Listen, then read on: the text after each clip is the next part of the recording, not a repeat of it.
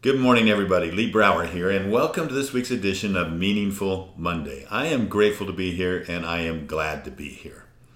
You know, this past weekend we had Thanksmas.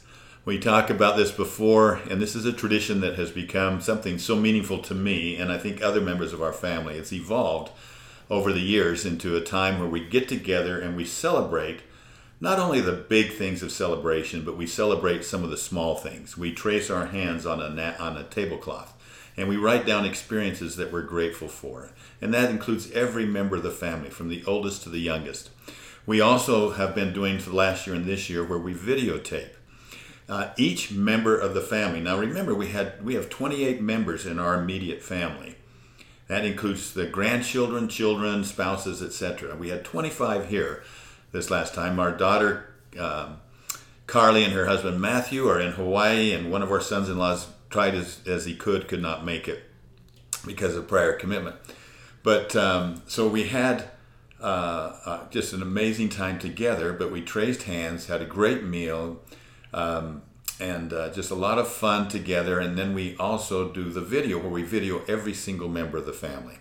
Now, last year was our first attempt at it, and everybody was anxious to come back and see what they said a year ago. Because one of the questions we ask is if we're sitting here a year from today, what has to have happened over the next year for you to feel happy about things? That works good with adults, and maybe if you had older teenagers, it would work well with them. Uh, but really, with children, that's a tougher question.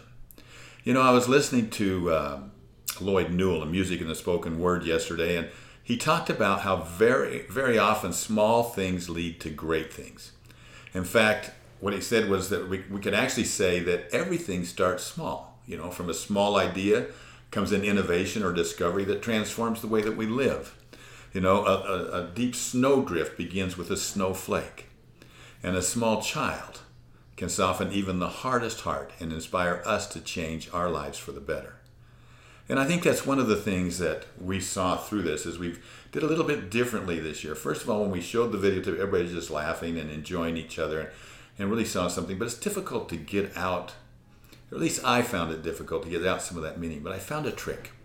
So what I did this time, and it was only after maybe a couple of the kids and I, one of the little kids, uh, our little Alice, our, our youngest granddaughter, who is three going on four, peeked in while I was interviewing her cousin, who is five years old. So I said, Well, come on in and sit by her.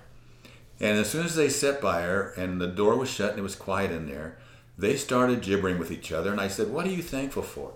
And oh my goodness, they went off. It's the most priceless video that you can ever imagine. These two little girls back and forth. And I'm thankful for this. And I'm thankful for this house. And I'm thankful for my mom. I'm thankful for my dad. I'm thankful for grandpa and grandma.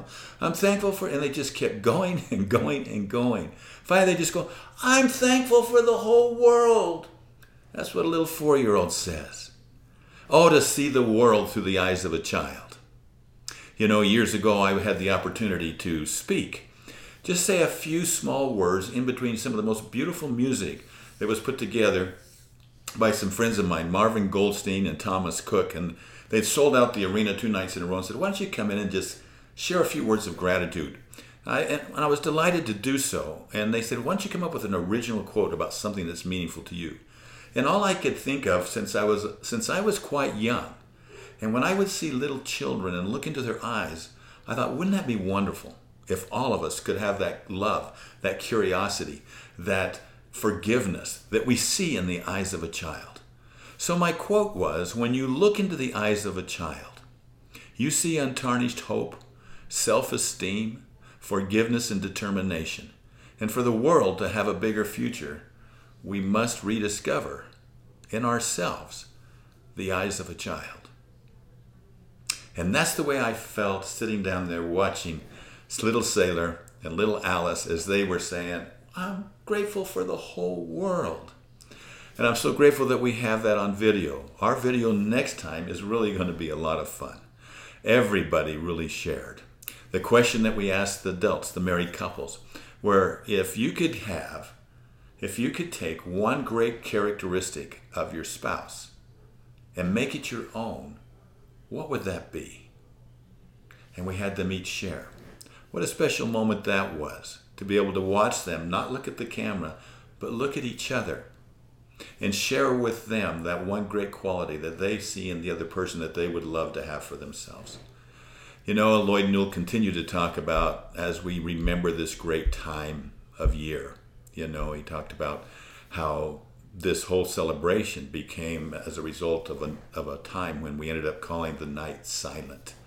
And yet, as, as our lives become more hustle and bustle, you know, um, we get caught up with all the decorations, our calendars get full.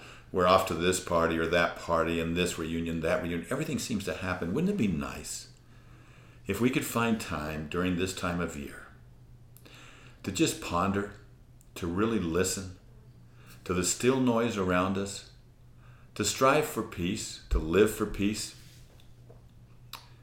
In a world right now so large, so loud, so unsettled, I believe we can make this season a welcome change, a small, quiet, and peaceful change.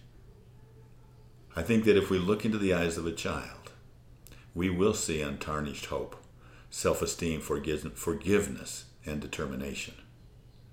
And for this world to be better, we need to rediscover the eyes of a child. Have a wonderful week. Have a meaningful week. I'll talk to you next Monday. Bye bye.